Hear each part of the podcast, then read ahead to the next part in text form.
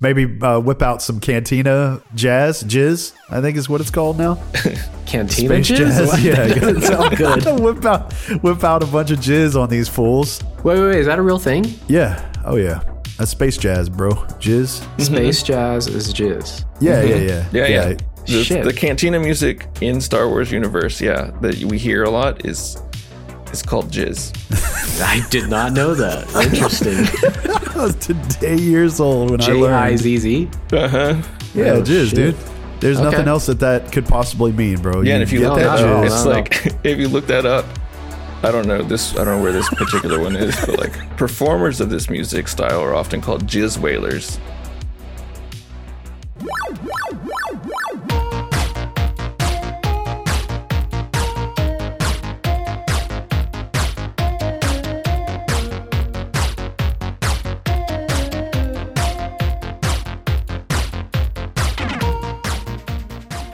What's up? Welcome to Berries and Blades. Thanks for tuning in for a casual conversation about video games. My name is Joseph, and I'm here with my friends Willie and Taylor, and we're just three regular guys wondering which Willem Dafoe performance is the best of his career. But I digress.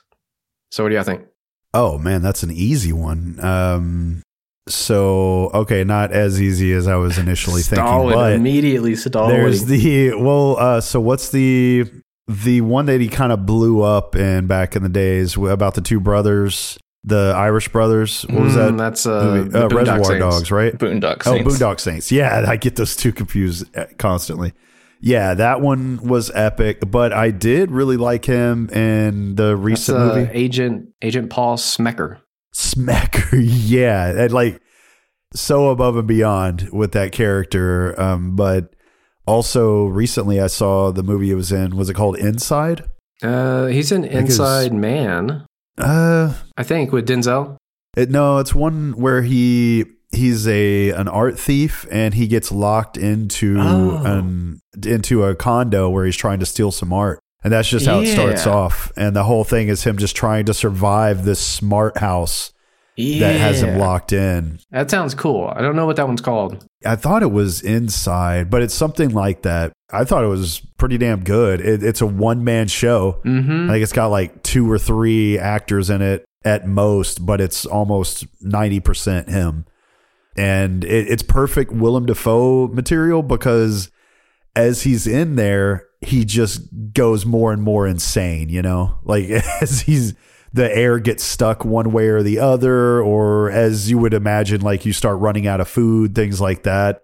Uh, he just goes into full on insanity mode, and he's a great person to see do that. Yeah. Oh, it is just called Inside. It is? I recommend it. I, I definitely recommend it as a good. If you if you love Willem Dafoe Mm-hmm. and you're willing to watch him in pretty much whatever, it's definitely worth checking out because just seeing him unravel into madness is always going to be a winning formula. You did watch it? Yeah. Nice. Yeah, I like the the concept for just the the entire setup for that. Oh yeah, yeah, and it's great, and there's some really good art in it too, um, which is you know, a lot of movies have good art, but since this one is specifically about stealing art eh, from a collector, that collector's house has a lot of really cool looking art in there that the movie does a good job of focusing on just enough to let you appreciate it. Yeah, yeah. I'm glad you mentioned Agent Paul Smecker from Boondock Saints because that might be one of my favorite performances. I don't think it's his best, but that's definitely one of my favorites that kind of like made me really appreciate all of his work. It was like Yeah. that performance that was like, oh shit. Now I'm like paying attention to him. And uh, Willie, what stands out to you? Same. I don't know. I thought Taylor was gonna say Spider Man for sure when he was like, "Oh, this is Mm. easy." I thought he was gonna say Spider Man. Spider Man was in my head. That is a great role. I thought he was going to say Platoon. Yeah, I did think that too. That that was a possibility. I've only seen Platoon once or twice, so it doesn't it doesn't come to mind immediately, especially in relation to Dafoe. I think Boondock Saints was my first soiree into that dude's range, and so that's always what comes up when I think about him. hmm Uh, but he played a rat in Fantastic Mr. Fox. hmm I didn't remember that, but I saw it on the list earlier. I mean, I do think his performance in Spider Man was good. It is. It is a, a good fit because that dude is all over the place in that movie. Mm-hmm. Yep. I don't know. I I do think of Platoon and Boondock Saints is the other one that I do like think of immediately. About Jesus Christ. and The Last Temptation of Christ, 1988. No, Huh. I don't think so. There was something else I saw on the list when I looked at it too. What does he play in that? Is he like schemy stabby guy? He's Jesus Christ. Who- oh, is he? Yeah. Oh, okay. Wow. I would expect him to be like the guy who stabs Christ or something. Like he's uh, comes in with a weird smile and like, ugh, ugh, The Stabbing the of Christ, stabbing. starring Willem Dafoe. Oh, I was thinking about his character in John Wick. Oh, Marcus. Yeah, oh, yeah. I do like that Yeah, character. pretty. It's not much of a role. No, it's like Yeah. I don't even know how many minutes, but it's I bet it's like ten minutes on screen, probably yeah, fifteen or it's not like a lot, but I like I like that character. Yeah, I don't have any other strong feelings about it, but I'm sure there's plenty of other good roles. Coming out this spring, Willem Dafoe in The Stabbing of Jesus Christ.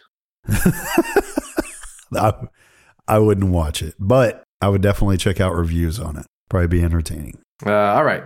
It's the beginning of a new year for gaming, and like most years, there are a ton of games on the horizon. Games like Skull and Bones, Tekken 8, Dragon's Dogma 2, and Princess Peach Showtime. Shit, at the Game Awards alone, there were previews for like 37 new games. And I know Wow. because Willie created a spreadsheet with links for all those trailers. Anyway, I'm saying all of this today because we're going to share some of the 2024 games we're looking forward to the most, and I fully expect some crossover in the games we want to talk about. So I'm just going to start us off with the game that I know Willie is also looking forward to Prince of Persia, The Lost Crown. But talking about this game is tricky because we're recording two days before the demo goes live for Nintendo Switch, but this episode won't be published until a week after the full game is released. So there's a 100% chance we have already played this game by the time you hear this. But uh, Willie, am I right thinking this is one of the games you're looking forward to? Yeah, it's definitely on my list, on the short list of things that I'm looking forward to.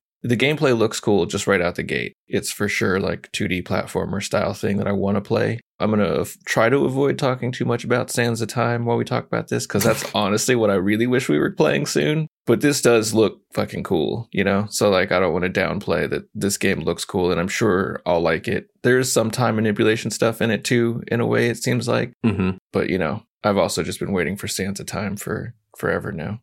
Yeah, I'm pretty hype about this game, even though they like that fell through the cracks somehow. Yeah, it's good that they were able to recover something else and do something else cool. And honestly, like a new game in that series, I think is really fucking cool too. Even though we didn't get Sands of Time, because I think that's still like a TBD. Yeah, they like canceled it at some point and we're just like, we might get back to it. I wonder if it's like, hey, we want to focus on something new, but I think it would still be a cool fucking remake slash remaster. Yeah, this one almost feels like um, an interim for the moment. Like they're uh, kind of falling back on the classic type of gameplay for this and not reinventing the wheel for it. Just giving it some, a new coat of paint, making it look good, probably giving it really good controls, making the powers feel good and all that. It does seem like maybe they've got something a little bigger going on elsewhere and, and still working on something that's more of a uh, traditional new game Mm-hmm. if that makes sense. I do really like that it's going back to like the 2D platforming roots. I think that's pretty fucking cool. And to do it in 2023, I think is great. Looks amazing. I like the art direction, like the style of the artwork. I think it looks pretty fucking awesome. The time powers, they kind of just explained as being new and how you can use them. So I like that they've kept that Yeah. that aspect of the game. The impressiveness of the art and the fact that it is a platformer coming out in 2024 makes me just assume automatically that it's going to control really well. hmm And also the fact that they're uh, bold enough to release a demo for it, you know? Dude, only a few days too. Like only a few days before early access, because early access is on June fifteenth if you have the Oh, deluxe okay. edition, and then the full release is on the eighteenth, and the demo's on the eleventh. So that's only a week. January or June? January. Oh, Yeah. okay. You said June. I was about to say Did I that's say way June? too far away. Yeah. What the fuck? I think I Yeah, also said listen to that one. 2023 a second ago too. You did say 2023. I didn't catch June. Yeah, I don't think I said June. Fucking Catch up, homie. Fucking lies. Yeah, the movement in this game does look really good. Just the like dashing around the screen sort of stuff and just the other thing that stood out to me is those boss fights. Mhm. Very, they just remind me of playing something like a. I guess most recently, the last 2D platformer sort of thing I've played was Metroid Dread. I'm pretty That's sure exactly what it reminds me of. there are other indie games that I've played that are platformers. Uh, you know, I would have played more recently, but I don't know. Something about the polish on the game reminds me of Metroid Dread. Same, same. And even the big beast battles that they show. that. the size and the scale of the boss compared to Sargon is the main character that you play as, who is the youngest of a group of immortals. And in the game, you're trying to rescue Prince Hassan. So interesting that you're you're playing as almost like a side character, a new character, versus playing the person that would be identified as the prince. It's typically a good move. Yeah, I like it. And then at some point in the game, it seems like the other immortals turn on you. And I think there's going to be some boss fights against the other immortals, along with the big beast boss fights. So I'm assuming at some point in the story, the other immor- immortals think that Sargon betrayed them. At least that's what I gathered from just watching like the couple of trailers they've released. So I think story wise, I think it could be interesting because it seems like there's going to be some decent drama in how like the story unfolds. That's cool. I'll be looking at the gameplay uh, because this is going to be on all the all platforms, right? Yeah, it's like PC, PS4, PS5, Xbox One, Series, Xbox Nice. Series, Switch, and Amazon Luna. So they're trying to hit everybody. Yeah. I would I would definitely be curious because now in a world where things like Hollow and Dead Cells and Metroid, like you know, th- there are platforms that have really got their shit together. It'll be interesting to see how they conform to that technology and also how they try to either set themselves apart or you know improve upon it or whatever they're going to do. Um, I'll definitely at least give it a shot. And I forgot to list who's doing the development. I don't know how I forgot that in my notes, but they did Rayman. So, like, they have experience with platformers. Oh wow. Yeah, it's a pretty good lineage. Like Rayman is highly regarded. The air dash. I don't know if you saw that. Like, you're midair and then you dash forward. hmm That little bitty mechanic, I think, is going to make the game great. It reminds me Yeah. of what you can do in Celeste. Yeah. And they still got wall jumping. And when you combine those two, like you have the ability to pause in midair and then dash across the screen, it like really fucking opens the door to like challenging platforming. Looks like they got the classic tropes too, where you got to wall jump and dash over Mhm. crystals and and all that. So, uh, but it does look pretty. Like on the on the stills, like whenever I stop that trailer and just look at the gameplay stills, looks really good. 50 bucks. Whoo! I wonder how long the game is going to be. 20 hours maybe? I don't know. That seems that seems kind of long, but who knows? I hope it I find that these are so dependent on how good you are at That's true. platformers too. yeah. That's like it might true. take one person three hours and another person 30 hours Exactly. I'm happy to wait uh, to pay 50 bucks for this game though. i'll be seeing if it comes out on game pass this is one that i for some reason i i could see this one coming out after a couple months get their sales in Yeah, have a sale would be or two sweet. and then then bring it onto the pass Uh, let's move on. Willie, what do you have on your short list besides The Lost Crown? Um, it's interesting that there are a lot of good platformers to talk about. So I don't know if I'm going to talk about another platformer. Oh, I did have another platform on my list too. Uh, the other It's thing probably I the same one. probably. The other thing that I, I noticed when doing this research was uh, there's a lot of games that are talking about immortal beings in them. Mm. The other thing I noticed besides that is there's a ton of action RPGs coming out. That's what everybody has shifted to. Are we in a transition from fucking mechs to immortals? I feel like there's been a no ton of no fucking we didn't mech have enough mechs no No, you want there more weren't mechs? enough mechs yet yeah we need more don't even put that thought out there dude There was some mechs for a while, and then they just sort of went away. I didn't even play Armored Core. no Yeah, I didn't either. That's one I'm waiting to come out on on the Game Pass as well because I do want to check it out. But it's so hard to pay seventy dollars for a game right now. I'm gonna go. I'm gonna go somewhere different. I think I'm gonna go with uh, something I didn't even really know about until recently, uh, called Banishers: Ghosts of New Eden. Banishers. That game looks cool. That one does look cool. The developer is Don't Nod, who also did Life is Strange. Oh, So Life is Strange is like episodic thing. If nobody, if you didn't ever play that before, that a lot of people would say is like the competitor to Telltale's games, Mm-hmm. Sure, sure. but like that it's better. A lot of people are like they did what Telltale was trying to do, but better. And I think there's arguments for that. But like the big mechanic in Life is Strange is that you can rewind all of your decisions basically to remake them. Uh, and see how it's going to play out, which you could never do in Telltale games. Oh, that is interesting. It is, and it changes gameplay in a way that's like, you know, if you can see all your choices and what their consequences are, how do you then move forward versus Telltale, where you're like, oh, I got to make this decision like right now. And whatever it is, I'm stuck with it, you know, unless you go back and play through again. Mm-hmm. Anyway, they got a lot of praise for that game. So I'm excited about this next thing because it's also about choices. Mm-hmm. If you haven't seen anything about it, it's about these people who are called banishers, who are basically sworn to protect the living from the dead. I think their names are uh, Red and Antea are the Hmm. two characters, like the two main characters. And Antea dies at the beginning of the game. At the end of the prologue, she dies and becomes a ghost, basically. She comes back as a ghost, and that's like what banishers basically hate the most. Huh. Oh So shit. she's like in this in this in between stage where you have to decide as red, I guess. And I think you still play as her, but as red, you're like making this decision together if you're going to like ascend her to let her pass on to the afterlife or if you're going to to uh try to resurrect her using the souls of other living people. Oh god. oh damn. Definitely got to be some impact from that. I'm pretty sure they're they're in love. And so he's like struggling with that decision whether or not he's going to let her Mm. pass on or he wants to bring her back to life. Mm-hmm. Bringing her back to life is going against the rules of the Banishers, right? Their whole motto is something like, uh, where is it? I saw it somewhere life to the living, death to the dead. And definitely goes against their complete motto to try to bring her back. Mm-hmm. But to do so, he would like really have to kill people and take their souls and feed them to her somehow through some ritual. Hmm. Hmm.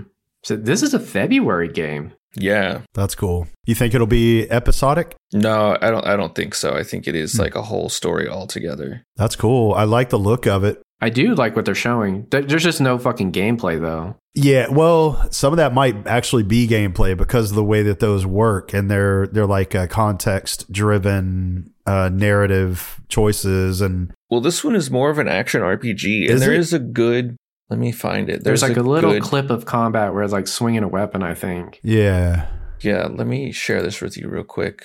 And- the graphics look good. I mean, this is not this is not what I picture when I think of the game Life is Strange. no. Right? No, That's like worlds no. apart visually, right? Mm-hmm. no, even the Walking Dead series had Yeah. more like swing the bat to hit the zombie or shooting guns and things like that pop up occasionally, but I, both series could have used a little more action sometimes for a lot of gamers, I'm sure, but For sure. it just depends on what you're looking for as well. So uh, I put a link in chat to a, a trailer or like a gameplay trailer, which is pretty cool. And there is some stuff at the end of that that's talking about one of the early cases in the game. It's uh, I think they called it Hammer and Tongs. It's a haunting case, is what comes up on the screen when you see it. And you're going to investigate this this couple, this woman who's being haunted by her dead husband, who was an asshole to her like her entire life that they were together. And she meets somebody else that she falls in love with, and I think that they kill the husband so that they can be together instead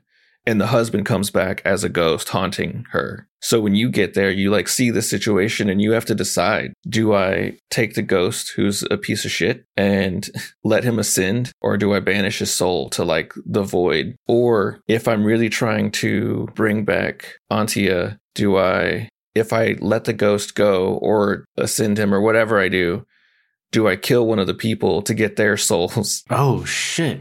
so I can resurrect? So I have one soul to help resurrect Wow. you know the person i'm in love with I just see a menu where you can blame the people. yeah Like you can choose to ascend Yeah, or blame, banish, and then you can blame yeah. her or blame him. yeah Oh man, this, this seems so- like a game of consequences. it does and there's like uh i think they say in that video there's like five different endings Sweet. I don't see much in the way of anything that's showing me actual gameplay. Like I definitely the choice mechanics and stuff, but I'm not seeing anything that shows Action. It's like all cutscenes. Yeah, it shows me Yes. controlling a character and walking around and and having any kind of like explorability. I'm sure that stuff will be there, but they sure aren't showing it. That seems like mostly just like interesting narrative. Yeah. Yeah But if they're calling it an action RPG or action game or something, then I, I'm sure they're okay. Here we go. So it's 730, 740 or so. we do Okay, get so some. very okay, end. he's pulling out a gun. Okay, yep, and then running at 741 and slashing down on a guy. Oh yeah. I, I will Yeah. say I'm, I always get a little skeptical if you're about to show someone hitting an enemy with a sword and then you don't show that Mm, in the mm. trailer. That's a very Mhm, that's a mhm. choice. That's a choice. If it looks beautiful and you love the mechanics of how your sword breaking up, you know what I mean. Like it's it's just a little devil's advocate, but Right. I find that people that cut that stuff out, maybe it doesn't look quite so good. Maybe it has more of like an MMO style polish to it where there's not, I I don't know. yeah, yeah, yeah. You uh, go to that Game Awards trailer, 10 at like 104 in that trailer. It's like also at the very end, there's some gameplay, some stuff that looks like Let me see. some actual combat. Starts at like 105, I guess. It's mixed between cinematics and gameplay, I'm pretty sure. this is exactly what I saw and thought was gameplay. Yeah. There's like a really cool parry. Oh, yeah. parry. There we go. Yeah, I- I'm kind of with Taylor here because like you save the action for the very end of that video and then you don't really Yeah. show much of it, including Yeah. the actual impact of the contact. That's interesting choice, but the game looks pretty fucking good. Yeah. It, it looks worth checking out. I like the idea of it too, that somehow there's just this like organization of people who are responsible for passing on ghosts from hmm the living to death. And like having to make the choice all the time of like do i banish this thing? Is this thing evil? Or do i let them pass on like ascend them? It's it's a weird concept for sure. Yeah, it's interesting. I like uh I like that it can change the way the game unfolds. Yeah, and, it, it's another dimension. Whereas if the game, like most of these, are fairly linear with the uh, you know where you're walking, what the maps are, but what it really opens up is all the choices and like what happens with those choices, how long they affect you down the line. So I think, I think Nice. that that one's got some potential. Yeah, I, I didn't spend much time on that game, but I'm glad you brought that up. Taylor, what do you have? Anything? Fucking Jurassic Black Park or some dumb shit? me.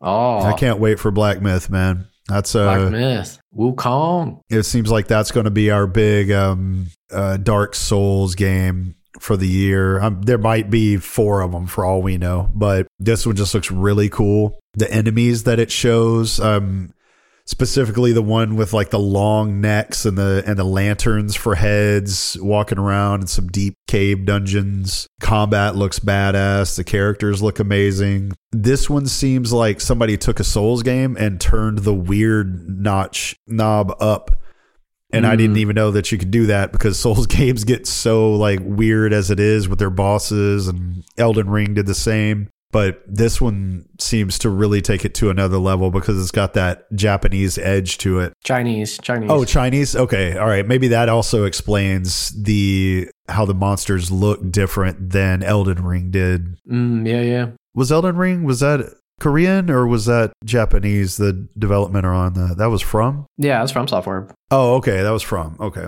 but I really like the look of the enemies on this one.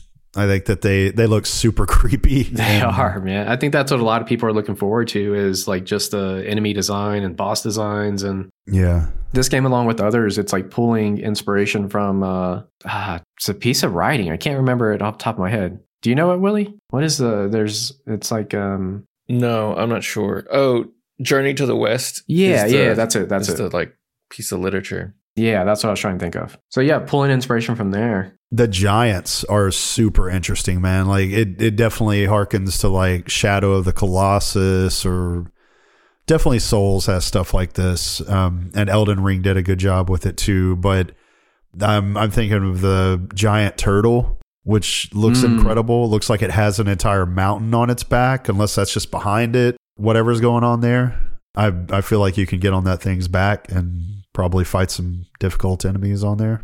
yeah i think you're right taylor this would probably be the big the biggest souls like game of the year i think there's one other game so. that could challenge it which we'll probably end up talking about here pretty soon but if the combat is good and smooth combined with the character designs i think it's Yep. it could be fucking hit Absolutely, man. Basically every frame of their that almost 3 minute trailer that they had for the game awards was chock full of amazingness. Yeah, total bizarro and not only that, but really showing off how good the map design looks, how good all the textures are. The water looks great.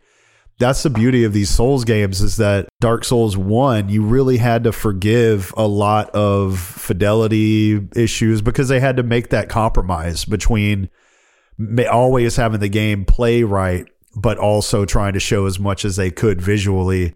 And now we're finally getting to those points where they're getting so optimized that they can do both. They can have the game fidelity look incredible, but also have all of the controls and all of the physics and all the systems working really well together. This is just another another step in that evolution. But it looks amazing. Like the part where he's riding on the beetle, like Yeah. riding it, flying a beetle somewhere. It almost looks first person, and that might just be for a moment. That could be a cut scene that gets you from onto the turtle's back or something. Mm-hmm. Just things like that look cool. I was watching that part and I it sort of felt like he might have actually been he might have just killed like a giant beetle or something and he was riding it for a second before it hits the ground.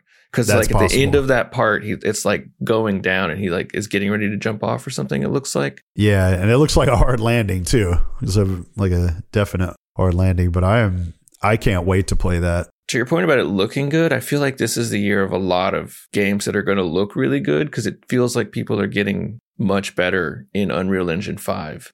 And Yep. there's just so many things that are being developed for it. Mm-hmm. And a lot of stuff like this one, I can't remember. I already, already lost it. Is this one on Xbox One? Because I feel like everything is starting to move away from last generation of stuff so that they can look good, right? Like this one's not on Xbox One or PlayStation 4. Pretty sure it's just next gen only in Right. PC.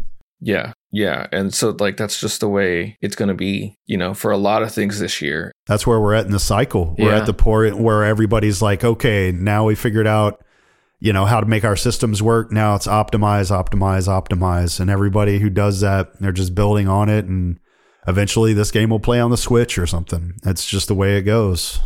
That's how I was kind of surprised that Prince of Persia: The Lost Crown is uh, listed for Xbox One. everything like that that is another thing that made me think on that one just to touch back on that point that's what makes me think it's kind of a intermediate game that they're coming out with to Hmm. try to help them fund another project is the fact that they're trying to hit it on every single platform that they can being loyal to one platform one or two they're like let's put this on everything we can and optimize it for anything that has joysticks on it I had more of the feeling that it's probably just an easier game to run on hardware. yeah So that's probably Yeah. why it was like on Xbox One and PS4. Um, and who knows? Maybe it's just like a why not? Like if we can do it, we should. Just because more people are going to buy the game. Yeah, and maybe it's getting easier for them to retrofit now too. Like with what Willie was saying about Unreal 5 coming along and, and just the tech of all of that getting better and people learning how to util- utilize it better. Right, right. It might just be getting easier to optimize that stuff for everybody. Yeah, I don't know the price on this game, but I'm guessing it would be 70 bucks. But the release date is August 20. I'd say that's one of the only games that I've seen so far that I would be buying straight up. Full price? Yeah, full Oh, price. Would- yeah, because that's a that's one of those that you can get into it later. Uh, Elden Ring was the same way, but it was most fun to get into it and be into it in the meta while everybody else is is exploring it and discovering it. Mm-hmm. It's just an element where you're getting more to the game when you're in that But- period. Can you get past the first boss? Probably not. That's the question. Probably not. We'll see.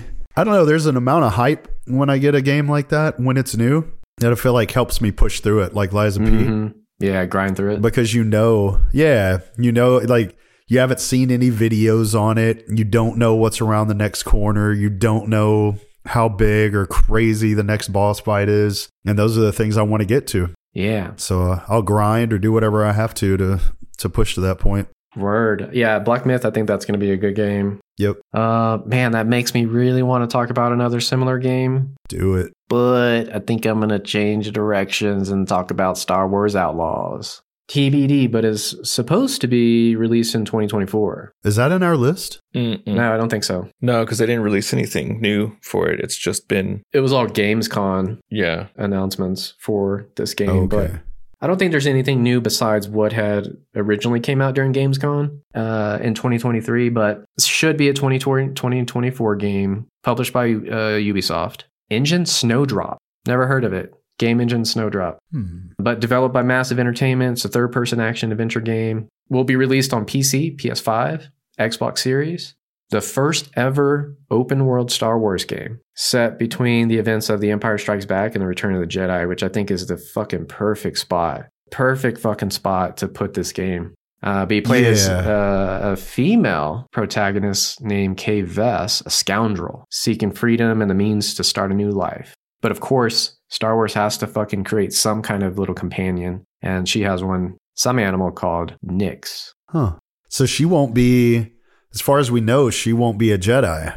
Yeah, I don't think she's meant to be a Jedi at all, or have any like be force sen- sensitive in any way. Wow, this there's an element of this that really reminds me of Metal Gear 5, kind of when it goes into the open world parts. Mm-hmm. And it may just be that that the tech is getting to that point that it's all looking that good at the very least, but this looks super compelling. And and what you said, the first open world Star Wars game, that alone is going to sell the shit out of a game. Um, because the last two Star Wars games, I didn't play the most recent one, Survivor, but I did Mhm. play the one before that. And uh, even though they weren't open world per se, there were there was openness to the environments. Still was a lot of fun. So I think that if they're able to pull off that level of engagement and fun per click or whatever you call that, you know, Mhm. where you have so many encounters and everything, and it's it's innovative enough, they're definitely going to have a hit on their hands. That alone will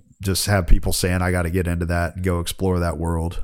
I think the potential is huge, man. Love that it's third person game and there's a stealth, like there's just stealthiness to it.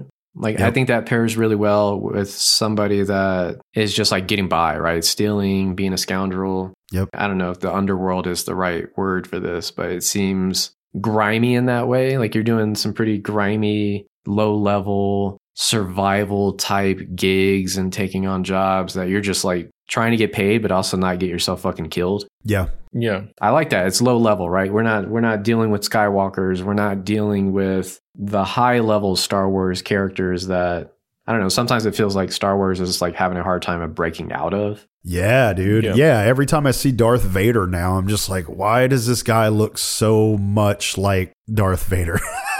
you know what I mean? Like I know that there's an element of calling back to the old days and to what people remember, but Dark Va- Darth Vader looks like a dork. Like I'm going to say it, it's uncomfortable. It's an unpopular opinion, but that dude looks like a lame ass loser. Not like somebody Yeah, yeah, who's yeah. going to murder me. Are you talking about his costume, like in the yeah, yeah, yeah. Just bringing it back, and, and it makes sense to some to some extent. Kind of like the VR game. You want to be there with Darth Vader. That's cool. That's like a dream come true.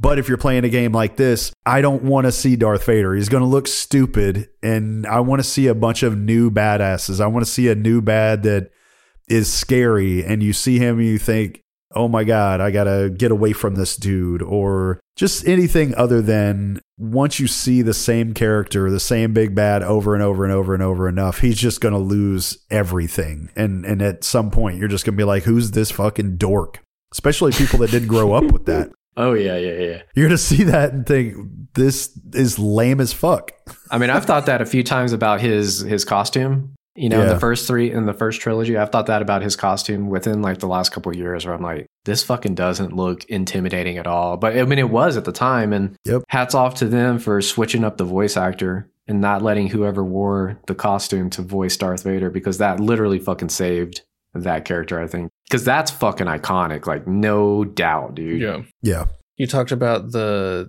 engine for a second, and we're like, I don't know what what that engine is for this game, and it's um it was used in the division in the division two. I think it was Oh. developed for the division. Right, I did read that. okay that wasn't a terrible engine It also got used for South Park as well. the fractured butthole. Yeah, yeah, really, really, butthole. It was in really pushing the engine hard there. Well, Whoa. also Rocksmith Plus. It's also Rocksmith Plus Oh, uses the same engine, which is Great. Like, huh? So I'll be able to plug in my uh, yeah. electric guitar and play through some of this. I hope. Maybe uh, whip out some Cantina jazz, jizz, I think is what it's called now. Cantina Space jizz? jazz. Yeah. That doesn't sound good. whip out whip out a bunch of jizz on these fools. Wait, wait, wait. Is that a real thing? Yeah. Oh yeah. That's space jazz, bro. Jizz. Space jazz is jizz. Yeah, Mhm. yeah, yeah, Yeah, yeah. The, Shit. the cantina music in Star Wars universe, yeah, that we hear a lot is is called jizz. I did not know that. Interesting. I was today years old when I J I learned. Z Z. Uh-huh. Yeah, Oh, jizz, shit. dude. There's Okay. nothing else that that could possibly mean, bro. Yeah, and if you look that up, it's not at like if you look that up, I don't know this. I don't know where this particular one is, but like performers of this music style are often called jizz wailers. Wow.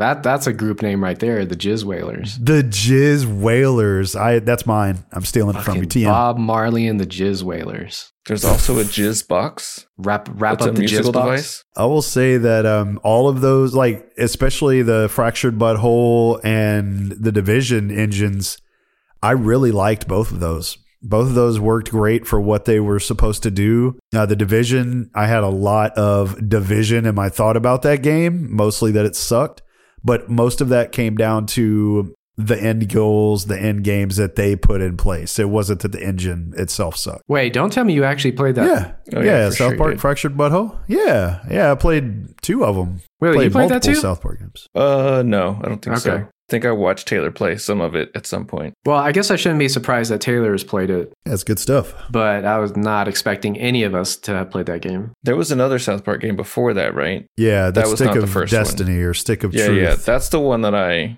I think I watched you play, not this Mm. one. Yep. Hmm. Bonus points for the Star Wars Outlaws is that the on-screen typography looks fucking fantastic. Oh, come on, dude. It's not going to be a Star Wars game unless they have sick font going on. It looks fucking real good. So I hope that is carried across into whatever menu system there is and on the map and stuff like that. Cause I think that's just going to be that nice fucking typographic polish that definitely makes me feel better about playing the game. I can read the shit. Uh, you know, I'm not, I'm not challenged. So there will be readable stuff, probably, huh? Like things you pick up and read Probably. and I bet so. Yeah. voice In recordings. an open world, I would assume there's got to be, right? Yeah. yeah. Got to get some lore out there. I just hope they don't go like I, I don't imagine they would do this, but the level of shit you can read in Cyberpunk is out of this fucking world, dude. like stop. Stop. This is this is fucking wasting my time now. Well, Witcher was similar though, wasn't? Didn't didn't Witcher have an insane amount of lore and books Control you could did. read? Control also did. Yeah, The I Witcher think that's 3? just Wild Hunt? yeah, yeah. I don't remember. I think I think Witcher had. Oh, there were a books. decent bit. I think there Yeah. were books you could find. Yeah. Yeah, they had straight up books. Even back to Skyrim, there was way more than you could. And Skyrim is great for that, though. That's a point in my life when I'm like, I'll read it all. I'll try. I'll I'll see what's going on. And there's just like full on huge chunks of books that you can read in that game. To yeah, with volumes. about there the were some that went over ten volumes, right? yeah, Oh, fuck. Yeah, you just have a collection in your library at home of all the books. That was me Yep. with uh that was me with control, like that same feeling where it's like there's so much, but I'm reading it all. I guess they did that with Starfield too, right? There's a bunch of Yeah. books and shit. I just sold them all because they fucking suck. But yeah. I weighing me remember a bunch of books in Starfield. Yeah, I didn't read any books in Starfield. I don't think really. They also had audio recorder like things that you could like Mm. listen to. Right, right, right. Good. That's about as far as I'll go. I will not Yeah. read a bunch of books in a video game. It just feels weird to me. Yeah, I didn't Uh, come here but to I will read. listen to recordings. Yeah, I, did- I, I came came here, here, to, to, shoot pop stuff and blow up shit. I don't know Yep. if we're going to talk about this in a future episode. I don't know if we're still going to. We talked about Joey and I talked about maybe doing like maybe some New Year's resolution style things in a in one of these episodes. But Barbara had maybe mentioned about like reading books in games. My resolution was going to be to read like books in games. 100 books. Oh Yeah. man, there's some good stories in there. I mean, that uh, one of the stories that I have locked in my head that I want to make into a cartoon and have for a long time came out of some of the reading material in um, Dishonored Mm. because they they had such good. I think that games like that really. Neither of you played those though. Um, but they they did a great job of making the books no more than like two or three pages. They had a good amount Nice. of them that you could read, but they were perfect chunks. A lot of them were straight up short stories, so they might have been two pages. hmm And uh, for me, that was perfect because it was just enough to be like, oh shit. And it- you know, you get some that are light, but because that was such a dark world, most of them were dark and ominous. hmm Okay. Star Wars Outlaws, that is TBD. Before we leave that, I, I definitely want to make sure it's just cool that there's like, you know, vehicles everywhere. So like you're on a, a speeder bike, like out in the desert. cool, yeah. Yeah. And then you're like in a spaceship flying around. So like how much Oh. of that is I think you can take off from the surface too, straight into the fucking atmosphere. right. Exactly. So I think they're going to do that again, which is pretty great. Yeah. And you mentioned Nix, and I think that there's like a mechanic where Nix can do the thing where they go grab stuff for you off the ground. Like if you're out of ammo or something. yeah, and like hit buttons and controls and shit. Yeah. Yeah, I like that. And that's yeah. pretty cool. That's always Hell a yeah. plus. Yeah, because it changes how you want to like strategize your like sequence of like taking people out. You know, like if you are playing stealthy, Yeah. I like that. That you can use Nix as probably a distraction or use to like pick things up, bring things back, hit buttons. Can you imagine like sending your cute little pet over to somebody like to distract them while you come up behind them and take them out? What are the yeah. odds that that pet is going to get murked at some point? They're going to make you love that pet, and then That- they're going to take suck. that pet from you. That Yeah, will suck, that would man. suck. Especially the This way is the, the new character Star looks. Wars. The way they've designed the character, it's like automatically fucking cute. You know, and Taylor's right. Like you're gonna fall in love with this character immediately, like in the first couple of hours. Yep, this ain't no BB that can, you know, be shot with a blaster and then repaired. Yeah, this shot out is of a cannon. Baby. Yeah, This is an organic creature. yeah. So they're going to play with our organic creature hearts on that. Oh yeah. Just, I want to throw out as a. This is not one of my favorites, but I just came across it in here as I'm kind of going through this list and looking at games that I haven't seen yet. Uh, Big Walk looks super freaking fun and interesting. Did y'all watch that one? Yeah, that's a 2025, and I'm that would be on my list if this if it was a 2024 release. I would absolutely Okay. be talking about it because that game does look great. It's made It by the people who so made fun. Untitled Goose Game, Oh, which was a lot of oh. fun. Interesting. Dude, I really want to play that. It's a multiplayer, like cooperative puzzle sort of. Mm-hmm. I think open world adventure.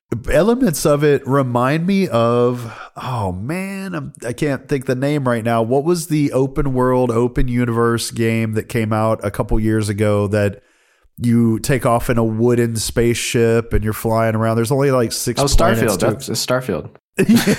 yeah it was uh, six planets to explore it was an xbox uh, marketplace game or, or xbox um, game pass game No idea. I don't know. Golly, That's not ringing I, a bell at I all. I wanted to say like outfield or outer. Oh, is that Oh man, Outer Wilds Outer Wilds is one? Yeah, for sure. might have been Outer Wilds. Is that how that started? Yeah, Hmm, yeah. When you wake that. up, you wake up under a starry sky, and you're like with these, um, I don't know, native people to this planet. You are yourself as well, but they're tech. They're like just figuring out how to Mm. explore the universe, and and you're taking the first rocket off of the planet.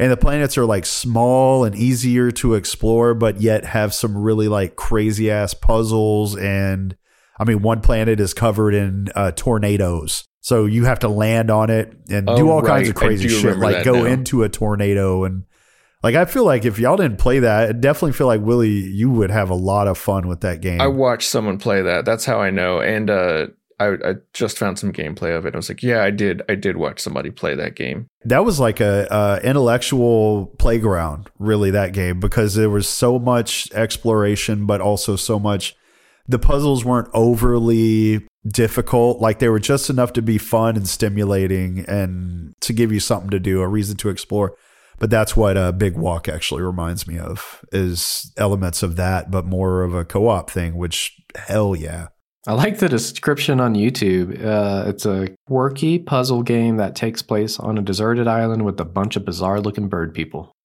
that sounds perfect Do you have a, another pick? I'll let you go next because I'm still I'm still thinking about. me Yeah, yeah. Yeah, um, mine is it's a cheater because we don't we don't know yet, but light no fire, man. Light no fire is something uh, because I am Che, you breached. Breach.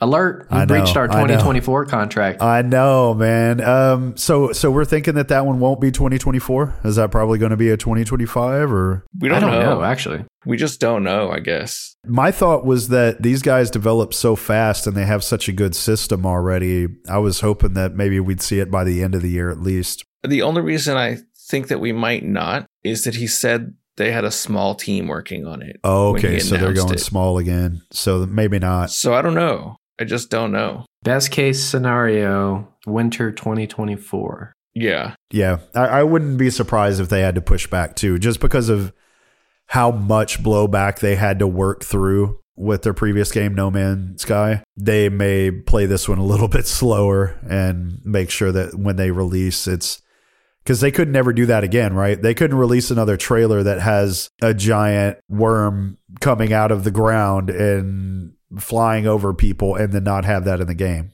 Like that's a mistake that you make once.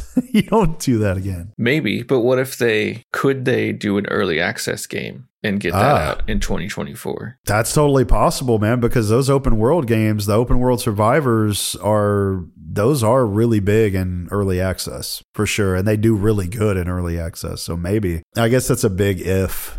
I could see that probably happening based on how many freaking updates there are to No Man's Sky and just Right, like how they continue building on that. And tho- those seem to be slowing way down, which is also why I was thinking because it wasn't the last one. Didn't they announce that that was the last I have no idea. chapter for? Oh, No, there's more definitely more in 2024 Good for No Lord. Man's Sky too. Shit did not look like it's slowing down when I saw that clip Oh on God, at the Game Awards. so much. Yeah, they have done so much for that game. That that's what makes me excited about it. Is one, I love open world games. I love co op games like that. But those guys have definitely proven themselves. If you buy that game, you are getting a hell of a deal, Word. and you're probably getting a long term project as well. That Yeah. they're gonna make right every single time that they can. Like they've earned a lot of trust. Extreme value, man. Yeah, Like extreme in, in that kind of value. game, like extreme value for like 60, 70 bucks. Yeah, like absurd value. Absurd like like if you were just asking a developer of that or demanding of that rather, you would be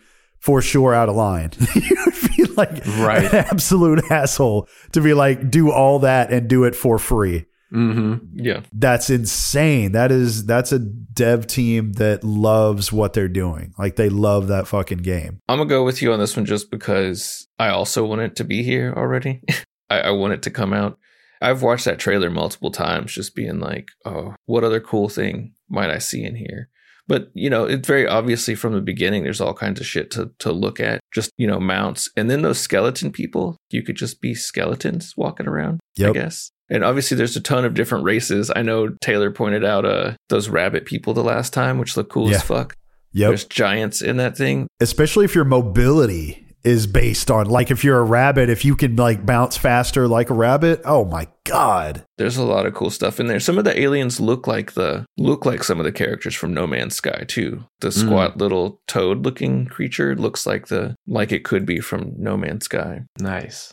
Yeah that looks so cool man. There's Paraglider in there, some flying mounts, obviously some base building. oh yeah the mounts look insane. And just like just like you would expect from them like you can just fly the mounts around perfectly. You're just sitting there flying it like a jet a personal jet across the and the building looks really good. Like you get to see them building a house and bringing everything up and the way that rocks are flying up and building the walls and everything. Like they seem to have all of the pieces in place for a perfect game somebody flies off on a hummingbird Yeah, man. i mean that's my jam i freaking love humming, hummingbirds Yeah, that's jammy for sure. yeah jammy 9000 There's in that section with the rabbits, there's also a giant character sort of in the background that it scrolls to. And it's like, can you play as that? Or is that just an NPC that's in the world? But you know, that thing is sitting down and looks eight feet, 10 feet tall or something. That would be weird if there's also people inhabiting the world who are also giants, that you could be that as a player character. But I kind of doubt it. But hmm who knows? I just love to see their take on an ARK because ARK for all of the issues we had with ARK, there were a ton of them, a ton of bugs. There's a ton of stuff that's just a little off or annoying about it. If you're not a perfect ARK type player of something like that, um, then it, eventually you'd get bored. Willie, it, it- Willie and I are good examples. I'm more of like an action driven. I just want to get in there and go kick some ass and see some cool shit. Willie and Barbara were more like, hey, let's build places and see about training these things and like, you know, playing the game as it should be because there was so much there to do. It'll be interesting to see these guys take on that because there were elements of No Man's Sky that were the same way where you could just go out and start ripping ass everywhere and doing cool stuff or you could sit on a planet on the same planet or, you know, same system forever and just sit there and build things and, you know, progress and evolve technologically. Mm-hmm. Mm-hmm. But it's almost mixed with a look that is a little more detailed, but almost reminds me of like the newer Zelda games. Just with that great looking get up on a hilltop and look out and find something cool and go towards it and mysterious. They could be pulling from some of that type of gameplay too. Hell yeah, do it. Like Yeah, the, the for best sure. parts out of games like that, you know, don't mince words, just go ahead and do that shit. I mean, a lot of people are incorporating the glider component, like that that ability to glide like across an open world. Since uh, Breath of the Wild, I feel like that's in a lot more games since then. And I think it's fantastic too. And the climbing. I wonder if they'll have uh if they'll have similar climbing, like rock climbing and Mhm. things like that with your character That is interesting. Yeah. because they're so big on tools. But before it was all space tools. You know what I mean? Like every gun in No Man's Sky would have, I don't know, 10 different slots or 18 different slots in which you could put different chips and different tools and things, build onto it, make it into Mhm. a crazy thing. Like now they're not going to have that space element. It's going to be all grounded in an open world, which I think opens up to all kinds of shit. Why wouldn't they put in claws that you could put on your hands and climb stuff? And but I'm pumped. My guess is. Uh, I'm excited about that. Yeah, me too. My guess is spring 2025. Yeah, that's a good conservative I could guess. definitely see it being really late 2025 too. You know, like Yeah. Sure. Yeah. just because that team he said was small, but Mhm. I am hoping for like a surprise at some point. Word. You know how they they seem to like uh October and November, if I'm remembering correctly, for their like kind of big release cycle. hmm I don't know. Maybe maybe No Man's Sky official release was like April or something weird. Like they they kind of march to the beat of their own drum when it comes to releases. So that also is it leaves it real up in the air.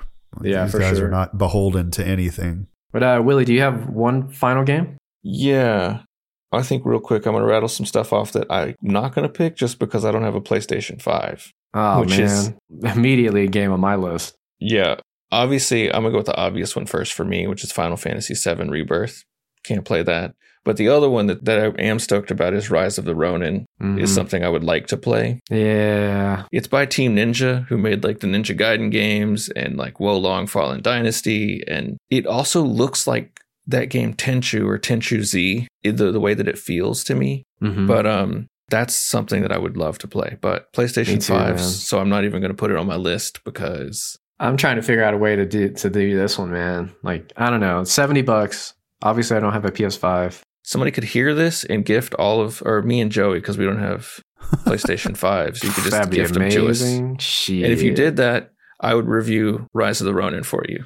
yeah, yeah, An yeah. in-depth review, yeah. personal, totally review. worth the five hundred dollars it would cost you Yeah. to to send us a PS5. But that game looks incredible, man. Like I, I yeah, it does. I've paid a little bit more attention to it since like the Game Awards and going back through and watching the trailer. It reminds me of a cross between Wolong, which makes a lot of sense, Sekiro, which also makes a lot of sense because Wolong is a lot like Sekiro, but then Ghost of Tsushima. It's like they mashed all of these three together. And hey, glider. There's a fucking glider in the game, which looks badass. There's a grappling hook. You can fucking ride on horseback. And I don't think it's as linear as Wolong was. Yeah. Man. I did see um they have been working on this game for seven years. wow. Well, they don't mess around. I feel like seven years is a bad number since it's Starfield. Star, Starfield shit. we don't know what those guys were doing. They could have been just straight up meeting and shooting hoops for that entire development cycle for all we know. Where I did I did jot down a little bit. Uh, I don't know where I got this, maybe from the website or somewhere, but this is a quote from somewhere about Rise of the Ronin. The black ships of the West descended upon the nation's borders, and the country falls into a state of turmoil. Amidst the chaos of war, disease, and political unrest, a nameless warrior forges their own path, holding the very fate of Japan in their hands. Huh. There's something about it being a nameless warrior, a warrior that is like fucking giving me Elden Ring vibes, dude. Maidenless, a fucking lowly tarnished. I want to Hmm. play another nameless warrior. Man, I have so many things on this list. I think because you brought up Tarnished, I'm just going to go with the Shadow of the Erdtree DLC. Oh Oh, shit! I hope That's there's what I'm looking for. Yeah, hell yeah. We usually don't talk about leaks too much, and I don't know that there are any, but like that are worth believing. But Mhm. if they are to be believed, it could be the end of February. Ooh. Yeah, that'd be fucking great. I mean, there's other shit to play, so even if it's It's the anniversary of the release of Elden Ring, and people Ah. think that it might be. There was also some weird uh, company, I think called Thrustmaster, that makes controllers. Thrust. Thrustmaster. I think they make like usually make motion controls, or like not motion controls, but like driving stuff for like those kind of games. Why is it? Why they got to use the word thrust? That just sounds sus. I'm pretty sure that's their name. I'm gonna look it up now. It sounds like a as seen on TV piece of workout equipment. They do the like they do the like uh steering wheels and stuff and like flight sticks for games. Speaking of that, I'm going to inject something real quick. I w- did you guys happen to see? If not, I'll send you the video of it. There was footage of someone who was using AR and they were playing, I think, Flight Simulator, and they had their flight stick in in front of them in the center, and the AR was immediately putting their flight stick and arm and everything into the game, into the cockpit, Nice. so that like as he was moving, it, you could see like the dude's tattoo and everything, like as he was flying Oh shit! it just had to stick in there. I was just like, oh my god, this is and his legs, like you could see his own like knees and everything, the way he was sitting. huh? I'll send y'all the that video because it's super impressive. It's just like thirty seconds or a minute, but that's where we're going with AR. I wasn't sure if y'all saw that. I think I did see something very similar to that. I don't know if it's the same one. Sick. But that company, they're doing a collab. Well, so there was a tweet that was posted at some point that was a collab between them and Elden Ring that talked about the anniversary and the like celebrating the launch of their DLC or something. And everybody's like, does that mean it's going to come out soon? And we didn't know. Mm. But then it got deleted, I'm pretty sure. Mm, okay. Okay. So it's very it's very possible that we get that sooner rather than later. I no matter what, I think it will be 2024. yeah, I think so too. It needs to be. Even if it's not that soon. I'm not even. I'm not even worried about that because there's some good stuff to play. Yeah, but we haven't seen Yeah, any DLC from them hardly, right? Like there was a little bit um a few months in, but it was just kind of auxiliary things added. I would be super surprised if we didn't see the DLC come out this year Yeah. Oh yeah, I think everybody would. because they want to get their name back into the into the world. Like if anything, maybe they'll do something special for the anniversary, and then after that, oh, here's that uh, tweet: "Rise tarnished and let us walk a new path together." An upcoming Mm. expansion for Elden Ring: Shadow of the Erdtree is currently in development. We hope you look forward to new adventures in the lands between. Yeah, I hope so, man. I could see them wanting to wanted to like get the name out there again because right now people are still rediscovering this. I see it on Twitter all the time. People like, "Oh, should I check out Elden Ring?" Yeah, okay. And then 3 days later they're Yeah. clearly in an Elden hole and loving it. But yeah, that's this game is too good I think to let rest for over 2 years or, or for Yeah. over a year. Yeah. It's just like, man, y'all take y'all's time. I'm like 100% confident that it's going to be great. Yeah. Yeah. So like if yeah, I don't even care if they don't want to rush it. No. I mean, I think it's it's basically been 2 years now, you know, since, the it game came out. Okay, I thought so. And that's a long time. It will be 2 years in February. So like I feel like they've been working on it since they launched Right. Yeah. and maybe even before. So Mhm. cuz there's a whole story that we don't know about Miquella and I think that's that's some stuff that we're going to get to find out, I hope. That's going to be some juicy shit too. Yeah. Whatever becomes of that and how it ties stuff together. Looking forward to that. Yeah, for sure. Only other game on my short list that we don't really have to talk about so we can wrap up soon is Tales of Kenzera Zau. April 23rd. $20, dude. This game is fucking 20 bucks. That one's That's on my list incredible. for sure. Yes. I didn't want to pick that right after we talked about Prince of Persia. Yeah, I thought so, yeah. but uh, that's the second on my list for sure. It looks so good. And it's focused on story, but Yeah. the platforming is there. And to me, it looks like you took Kena Bridge of Spirits and you turned it into what they're calling a 2.5D platformer, which I don't really know what 2.5D is. I think it usually means that the like there is a little movement back and forth on the screen that matters, you know. Yeah, I like that. And I think it's a mix between the backgrounds being traversable and the foreground being traversable. Is usually sort of what it means. I think. Hell yeah, I'm down. I'm not gonna lie this this trailer is two times as compelling as the as the the Prince other Persia? one we were talking. Yeah, Prince of Persia. Like this is really really good. Yeah, They're it showing all cool. kinds of stuff on here. It's gonna be great, man. And like the inspiration from the game, I think is what's gonna make it great. Yeah, just that guy talking about it. oh really? The game is literally him dealing with the grief of losing his father, and he's like turned that into a video game. So like already, you're like, fuck, this is coming from a badass place. And it's a tribute to his father because they liked playing video games together. Oh, that's crazy. And so he Yeah, made this man. thing to deal with the loss. And the the person, the character Zau in the thing is trying to bargain with the god of death to bring back his father. Like that's part of what's going on.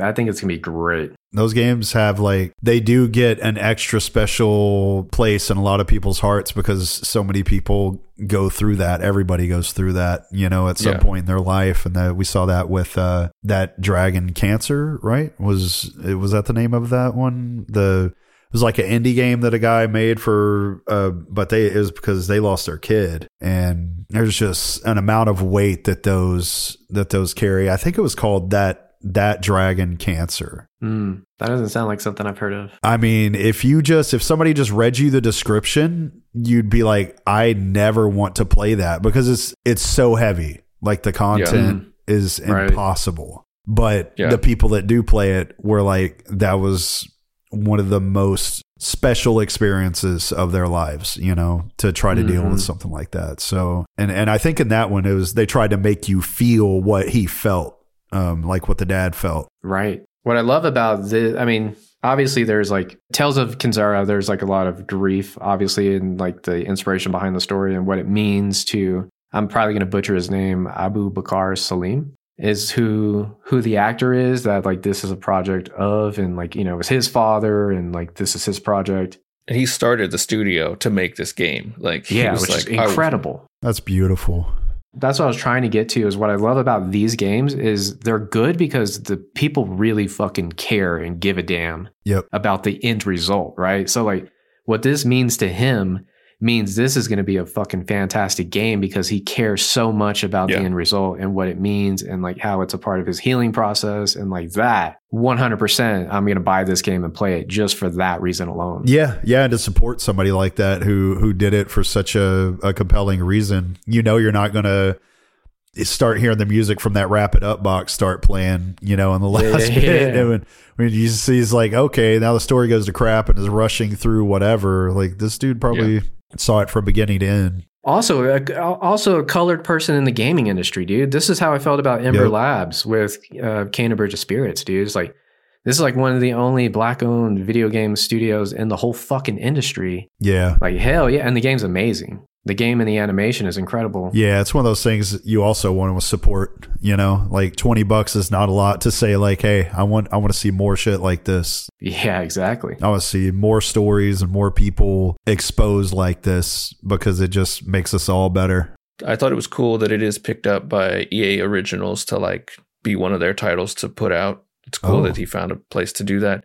It Mhm. was also also interesting that the second slide in that, or the second like part of that video, is just like with support from Ridley Scott Creative Group and Critical Role, which was the thing that I thought was really interesting. That like Wow. they're dipping their feet that. into to back projects like this Mhm. and video game projects in general. That's both of those things are interesting. I assume, yeah, I assume because um, Abubakar was in Assassin's Creed. Yeah, he's a voice actor. He's in all kinds of shit, yeah. and he was in he was in Legends of Vox Machina for with Critical Role. Like Oh, the, okay. in the Amazon series, he played a character there. Okay, so the, the connection's even more direct than I was going to mention. I think he's friends with the cast. Is at Right, least right. Matt Mercer. Like I'm pretty sure. Yeah, all that makes total sense. Like the the voiceover connection. Yeah. Real quick, we don't have to talk about this last one, so we can wrap it up. There's another platformer called Mariachi Legends that's developed by Halberd Studios.